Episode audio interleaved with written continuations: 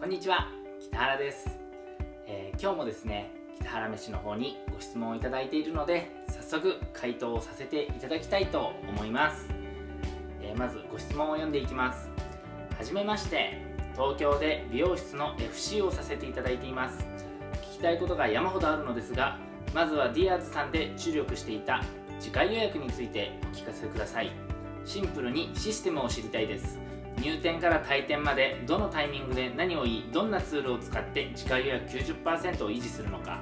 どんなマニュアルがあるのかぜひ知りたいです。時点でも数年力を入れて40から45%の次回予約比率は取れるようになりましたが90%の取得はまだまだ夢のまた夢です。次回予約をお預かりいただいているあお取りいただいている方の内訳は、えーカラーチケット保有者60%指名指名客30%フリー客10%特にフリーのお客様への次回予約の取得が弱いです。自店で行っている次回予約の特典は施術料金が5%引きになります。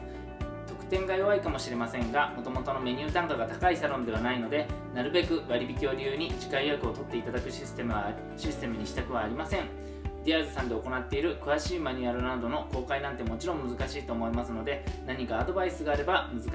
嬉しいです。よろしくお願いします。はいご質問ありがとうございます。えー、っとですね次回予約やっぱり結構聞かれるんですよね。今取り組んでいる美容師さんもすごく多いと思うんですけど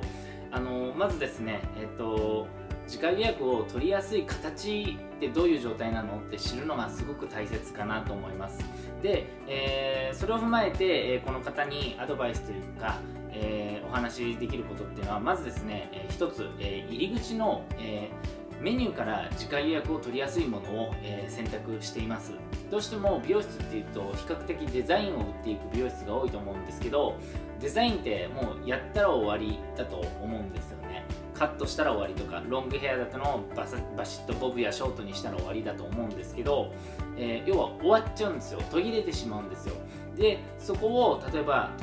あのディアーズでしたらトリートメントとか髪の毛をきれいにしていくっていうコンセプトがあるんですけど、えーダイエットだったりとかそういうものと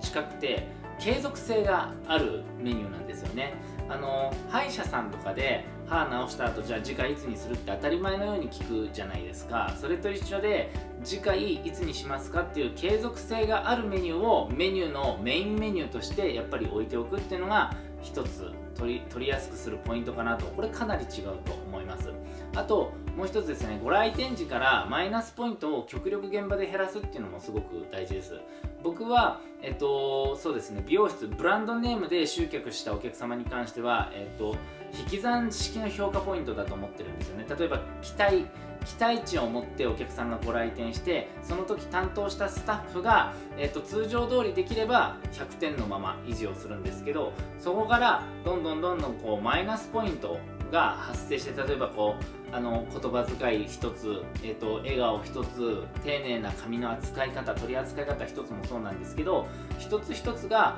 あれあれあれっていう風になっていくとやっぱりそのお客様がこうね通おうと思ってたのにもかかわらず次回予約はいらないっていう風になってしまう可能性もあるので来店時からのマイナスポイントを減らす取り組みをしっかりしていくっていううちはそれをマニュアルでやるようにしています。はい。であともう一つですね必ず聞くです。クロージングの時に必ず聞くんです。結構あの全員で取り組んでるんですけど次回予約が上がりませんとかって言って50%以下のサロンって大体やってる人とやってない人がいるんですよね。であのやってる人はねそれではそれでいいんですけどやってない人って本当やってないので必ず全員が同じタイミングでバシッと聞くっていうもうルールにしてしまうっていうのも一つの手かなと。でうちでは割引として1000円オフをあのお伝えさせてもらってます。次回予約を取ってくださったお客様には1000円オフをお伝えさせてもらってるのでもともと1000円オフになった時に狙っている単価が取れいただけるようにっていうことでメニュー価格っていうのを全部決めています。はい。でえっとですねえーこのねご質問の方得点が弱いかもしれませんがっておっしゃったんですけど得点よりもやっぱりコンセプトと集客の仕方かなって思いますね。あのポータルサイトでどうしても集客されている美容室が多いんですけどポータルサイトってやっぱり時間予約落ちるんですよね。なのであの取れないってわけじゃないですよ。落ちるっていうことですね。やっぱり10%から20%違いますね。はい。なのでそれを自社サイトだけにしていくとやっぱかなり強いかなと思います。あと、えー、そうですね。あの一通り、えー、今おはポイントとなる部分はお話しさせていただいたんですけどまとめていくと、えー、アドバイスとしては、えー、メニューからまず見直してもらう必要がある。で、えー、あと自社のホームページで来店してもらう、はい、で全員に聞く。全員が取り組む。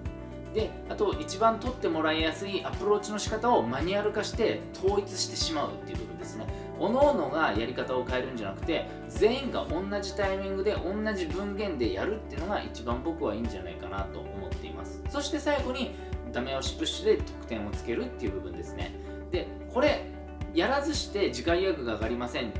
言ってもやっぱ上がらないんですよね。それ以外で何か方法ないですかみたいなこと言われるんですけどやっぱりそのやり方にこだわるよりも結果にこだわった方がいいかなって僕は経営者として思ってますので、まあ、参考にしていただければと思います。はい以上になります。ありがとうございました。